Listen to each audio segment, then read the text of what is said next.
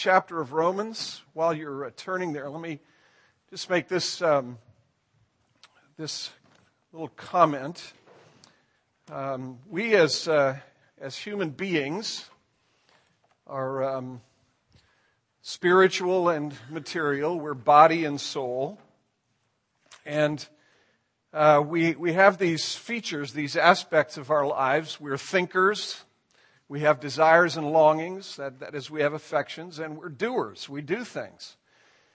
And, and preaching seeks, over the course of time, to touch the totality of who we are as human beings. Sometimes sermons tend to focus more on, on the doing part of things. Sometimes sermons, I think, fairly frequently should drill down into our hearts and kind of expose our desires and kind of get at what's going on in our souls.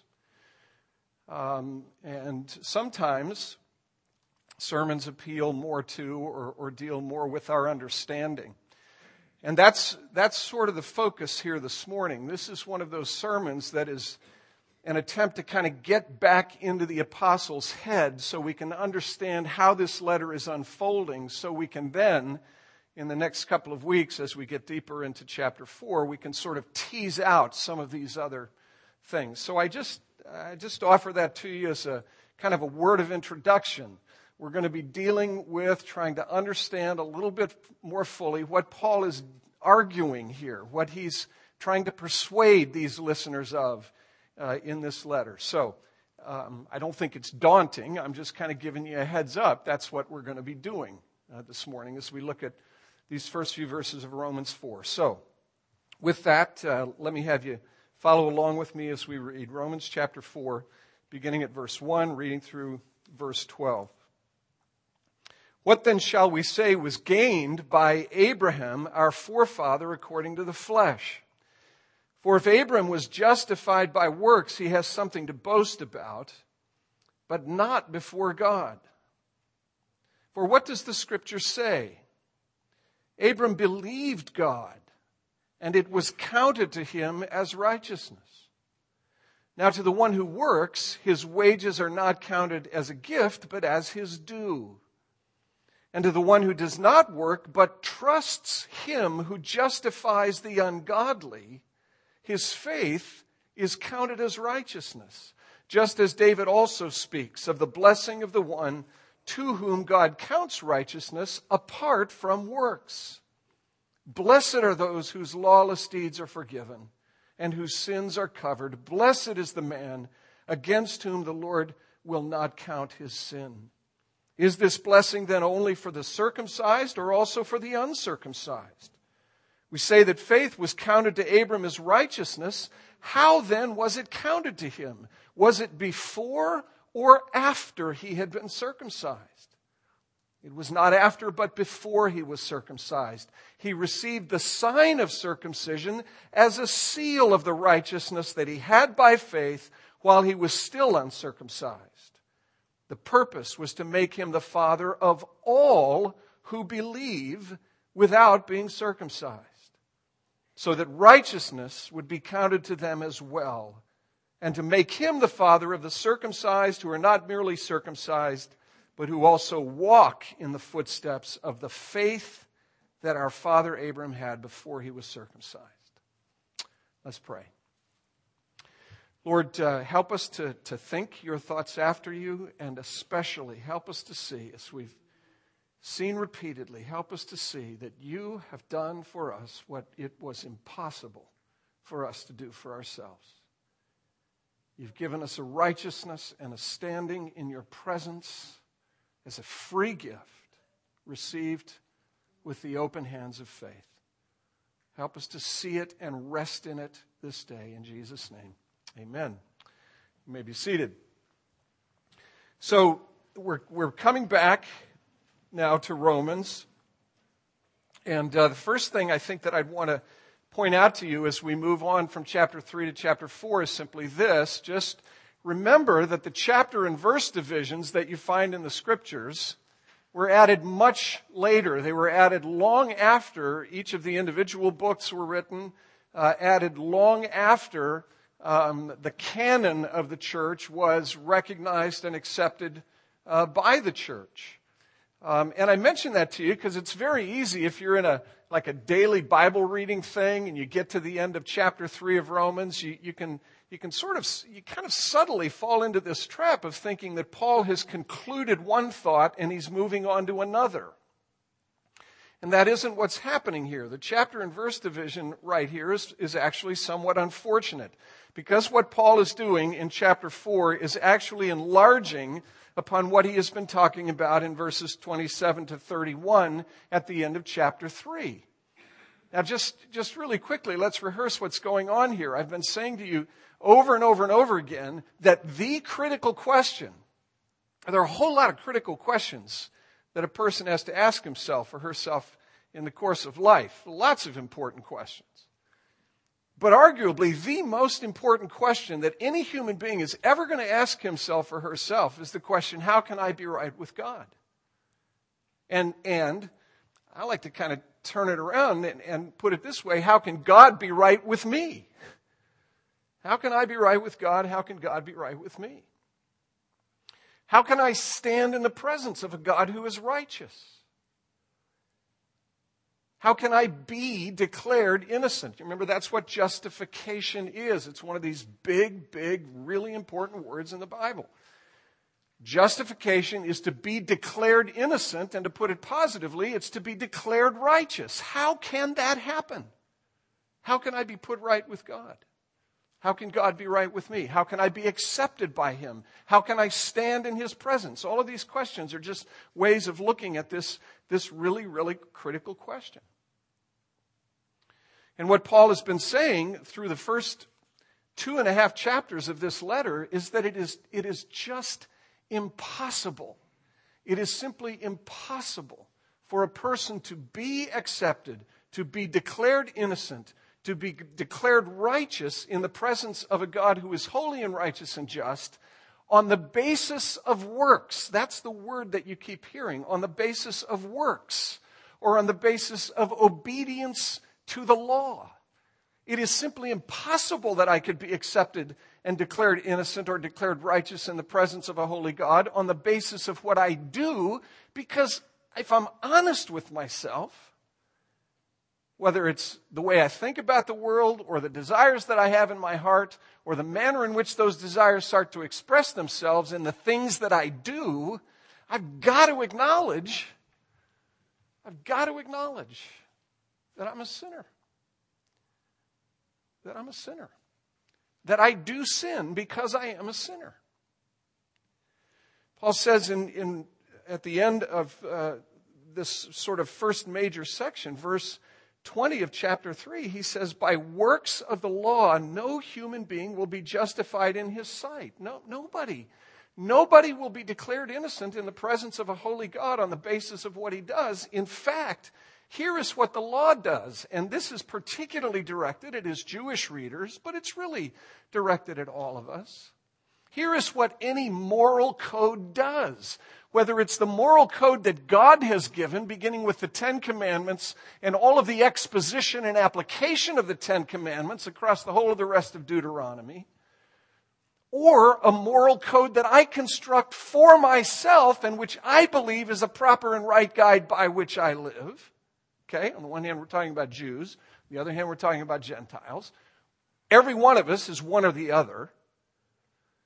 So whether it's the moral code that God has revealed or the moral code that I construct for myself, I've got to acknowledge that I fall short. What does the moral code reveal about me? That I don't keep it. That I can't keep it. That I fall short of it. That's what Paul's saying in verse 20. Through the law comes knowledge of sin. That's his concluding statement in this first section of this letter. And then he goes on in this just this magisterial paragraph, verses 21 to 26 of Romans 3. He goes on to tell us, having, having in multiple ways sought to persuade us, convince us, encourage us to come to terms with the truth about ourselves, that we need something we don't have in these verses 21 to 26, this, this powerful, packed, densely packed paragraph, he shows us what it is that God has done for us. That God has done for us. Verse 21. There is a righteousness that comes from God. It has been made manifest. It has been revealed. Where is that righteousness to be found? It is testified to in the law and the prophets, verse 21 of chapter 3. But it is found in Jesus Christ. He is the righteousness that I need. He possesses the righteousness that I lack. And Jesus Christ is this substitute who by his death on the cross, where he satisfies the justice of God, where all of my sin having been taken away from me is given to him, he suffers as my substitute, satisfies the justice and wrath of God, taking away my sin, my guilt. So there is righteousness which Jesus secures, and there is his death by which he atones for sin. He dies. He dies, suffering the wrath of God in the place of sinners. And then verses 27 to 31, Paul just pushes and pushes and pushes and presses that this gift of salvation, this gift of being declared innocent in the presence of God, being declared positively righteous, is received by faith. It's received by faith. That's what he says. What becomes of boasting? Remember several weeks ago? The gospel changes my view of me. The gospel humbles me. The gospel strikes pride at the heart. There is no place for boasting.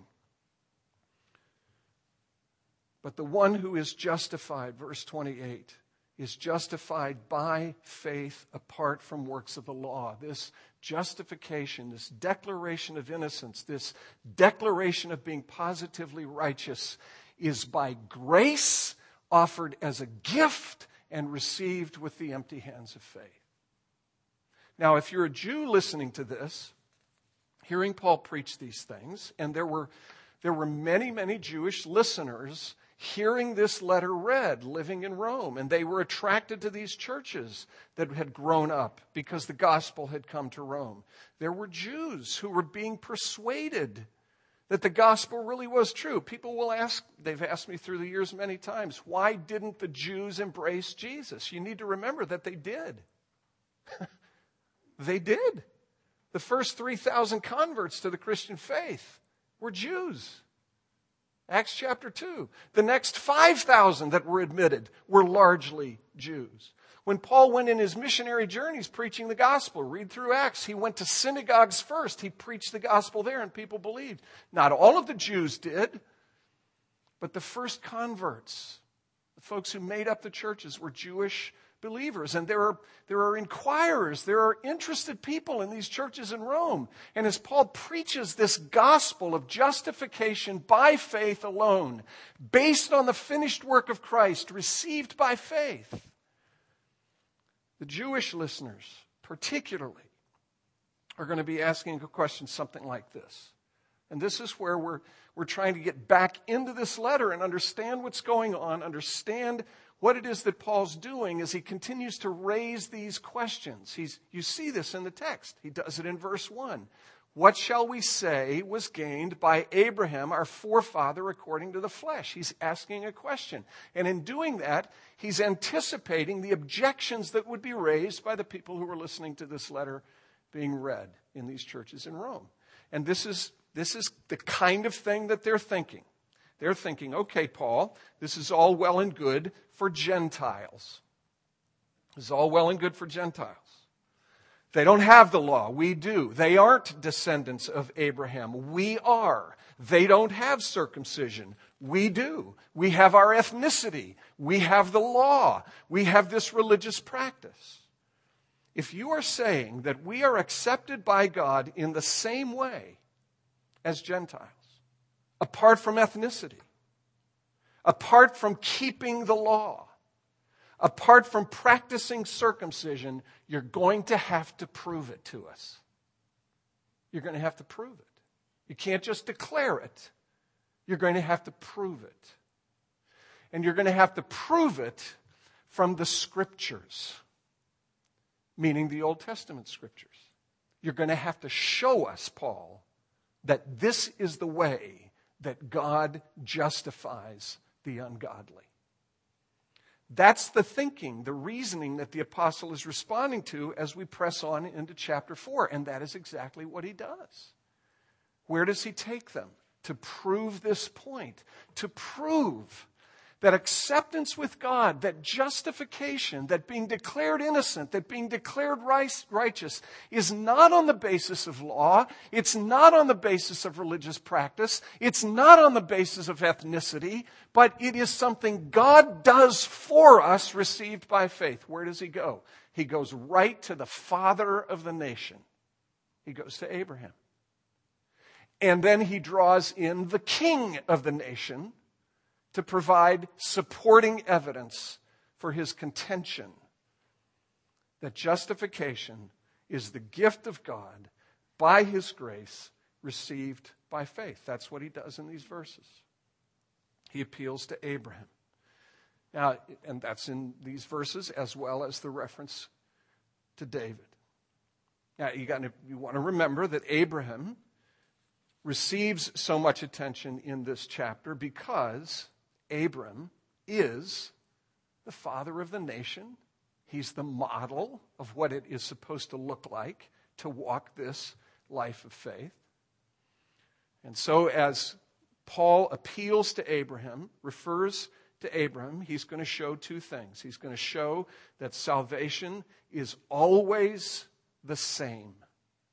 The way of salvation is always the same. It is always by grace, it is not by works, and it is always received by faith. Okay? So, first, the way always has been and always will be. The way of salvation is always by grace, and Abram becomes the prime example. Abram, the one the Jews look to. Verse 1 of chapter 4. What did Abraham discover in this regard? In what regard? With respect to the things that he's been talking about, with respect to this matter of justification by faith. What did Abraham, who is our forefather, Abraham, according to the flesh, Abram, our ancestor, our first ancestor, what did Abram discover? Meaning, what did he learn? What did he come to understand about that? And Paul answers the question in verse 3 in referring to Genesis chapter 15. Verse 3 Abram believed God, and it was credited to him as righteousness. This is what the scripture says, the specific scripture in Genesis 15. Abram believed God, and it was counted to him for righteousness. Now, what's going on at that particular point in the unfolding story of redemption? What, what's going on at that particular point in Abram's life? Well, if you go back to Genesis 15, Abram has been walking with God for a number of years. We don't know how many years. But Abram was called by God from Ur of the Chaldees. That, that, that's Mesopotamia. It's, it's a, it was a place of unbelief. The gospel was not there. Abram was perfectly content to be living in Ur of the Chaldees. He was perfectly content to be worshiping the gods of his fathers. And God called Abram out of Ur of the Chaldees and brought him to himself. And in Genesis 12, verses 1 through 3, made promises to Abram. Promised Abram that he would make him a great nation, meaning he would give him many, many descendants. He would be the father of a great nation. That's what his name means, in fact. Abram means the father of many. So he's promised descendants. He's promised that he would be a great nation. And he has promised, and this is critical, he has promised that in him, through him, through Abram, not only would he be blessed and not only would his descendants be blessed, but all the nations of the world would be blessed. All of the nations of the world would be blessed. And so years have passed from Genesis 12 to Genesis 15. Abram becomes wealthy. God does bless him. God does prosper him, but he has no heir. He has no son. And in Genesis 15, God takes Abram out of his tent, says, Abram, look at the stars in the heavens, count them if you can, consider the sand on the seashore, count the, the grains of sand on the seashore if you can. I tell you, I promise you, I will give you descendants more numerous than the stars in the heaven or the sand on the seashore. And God says that to him in connection with Abram raising the question about the heir. I don't have an heir. Somebody else is going to inherit my, my blessings, my wealth, my house. And God says, No, no. One who comes from your own flesh will inherit these blessings and this house. You will have a son. And when you go through the rest of Genesis 15, a passage we looked at, I think, several weeks ago, it is in Genesis 15 where God, through a, a rite that would have been very familiar to Abraham, makes it very clear to Abram that God himself is going to take it upon himself to fulfill all of the obligations of this covenant relationship that God has established with him. So God makes the promise, he repeats the promise, he gives him a sign in this ritual that he performs in Genesis 15 that God himself is going to ensure that these blessings will in fact come to him. And in that connection, Abram believes God. He believes God. It's the same word that's used. It's a Hebrew word, but the same Greek word, the word that translates the Hebrew word, is the same word that's used throughout Romans 3. He had faith. He trusted God. That what God said would in fact come to pass. Now let's be real clear about what it is that Abram is believing. He's believing a lot of things. He's believing that he will be blessed with an heir. He's believing that he will become a great nation. He's believing that in this one, this heir who comes, all of the nations of the earth will be blessed. When he believes, he's believing the whole thing. He's believing everything that God has promised. And what is right at the heart of God's promise is the promise of a Messiah. He is believing in a Messiah who will come.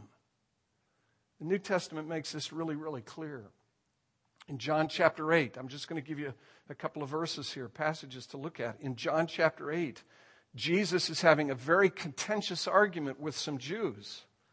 They had believed at a certain level, but they had doubts, and Jesus, to prove to them that he is who he says he is, refers to Abram. Now, this is a really interesting passage. And he says near the end of that chapter, verse 58, Abraham rejoiced to see my day. And he saw it. And he rejoiced because of it. Abram looked down the corridors of history Abram looked back, all of these descendants that would come to him. Abram looked beyond the blessings that God poured out upon him. Abram looked beyond the land that God promised he would give him. He looked beyond all of that to a particular person, a Messiah who would come. And Jesus says, I'm the one. I'm the one Abram was looking for. I'm the promised seed. Abram saw my day. He believed in it and he rejoiced because of it. Paul says in Galatians chapter 3 verse 8 that the scriptures foreseeing that God would justify the Gentiles preached the gospel beforehand to Abraham. We think of the gospel as something being introduced after the resurrection of Jesus. Paul is saying the gospel was preached to Abraham. What's the gospel? It's the promise of a redeemer. It's the same promise made to Adam and Eve in Genesis chapter 3. The day is coming when a deliverer, a savior, a messiah will come and he will overturn evil and he will eradicate evil from the realm and he will deliver people from their bondage. That promise gets unpacked across the whole of Scripture. Adam and Eve were looking for Jesus. When God clothed them with those animal skins in Genesis 3, they were figuratively, symbolically being clothed with the righteousness of the one who would come. And the substitute that died so that they could be clothed, figuratively, symbolically, is pointing ahead to the greater sacrifice that would be offered for the guilt not only of Adam and Eve, but for the guilt and shame of countless hundreds of thousands and millions. The gospel was preached to Abram and uh, Galatians 3:16 explains very clearly, very directly that the promise made to Abram, the promise of an offspring was Christ, was the Messiah. So what is Paul arguing for in these things? What is, what is this what is this unfolding thing that he's doing? What is he illustrating here? Well, it's these two things. He wants these Jews to understand that whether you're on the other side of the cross or on this side of the cross, it is all about what God has done by his grace, received by faith.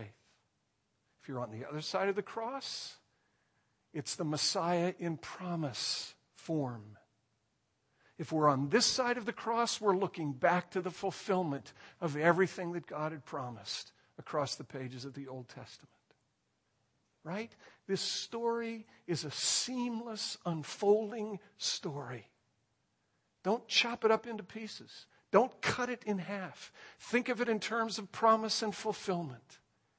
And Abram was looking down the corridors of history, believed God about that promise, and God declared him righteous, declared him innocent in his sight. What does it mean to be declared? Or what, is, what does the text mean when it says this was counted to Abram as righteousness? It means to credit to someone's account. It means to impute or to reckon or to consider. All of those words are used to translate this idea. So here is Abram, long before Jesus comes looking down the corridor of history, believing the promise of God, believing that God would do this thing. He believes it, and God does for him on that side of the cross exactly what God does for anyone on this side of the cross who believes it as well, who receives it as well. He justified him, He declared him innocent, He declared him righteous. Not on the basis of anything he did. And this is why Paul elaborates all of this stuff through the rest of this chapter. In these verses 9 through 12, you see, he, he focuses attention upon this business of circumcision. And God says, no, he did it before circumcision. He did it before the law. He did it before Abram even had descendants. It's not about ethnicity. It's not about law. It's not about a religious practice. It is about what God does in sending a Messiah to secure righteousness and to remove sin. Blessings and gifts to be received as gifts given by God. So it always has been. It is now and it always will be that God justifies the ungodly by grace as a gift based upon the finished work of the Messiah, plus nothing. Plus nothing. Not even your believing. Your believing is, impor- is imperfect. You ever think about that? When you believe, you believe imperfectly. When Jesus died for Mike Malone, Jesus didn't just die for the stupid things that Mike Malone does. When Jesus died, he didn't just die for the stupid things that Abram did, like turning his wife over to a pagan king because he didn't want to get himself in trouble. Jesus doesn't just die for David when David commits adultery with Bathsheba. Jesus dies for my imperfect faith as well. He dies for the whole thing. It is what God does to secure for me a standing in his present, in his presence as innocent and righteous. on both sides of the cross.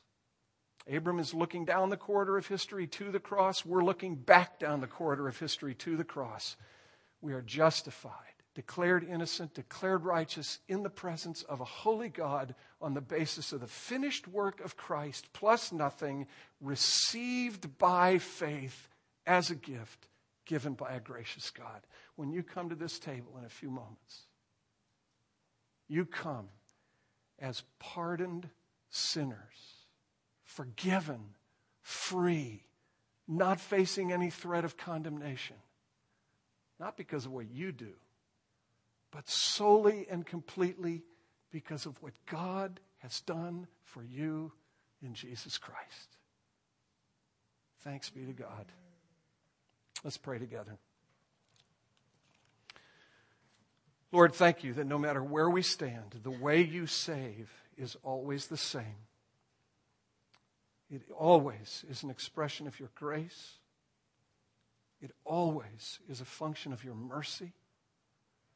It is always a gift given and received by faith. I pray for myself and I pray for these people that we would see it, see it clearly, and rest in it a finished work to which nothing, nothing need be added. Lord, this is amazing. It is staggering. It is hard to understand. Please, by your Spirit, enable us to get our minds and our hearts and our wills around this, that you might be praised. As we prepare for this table, O oh Lord, would you come and prepare us? We ask in Jesus' name. Amen.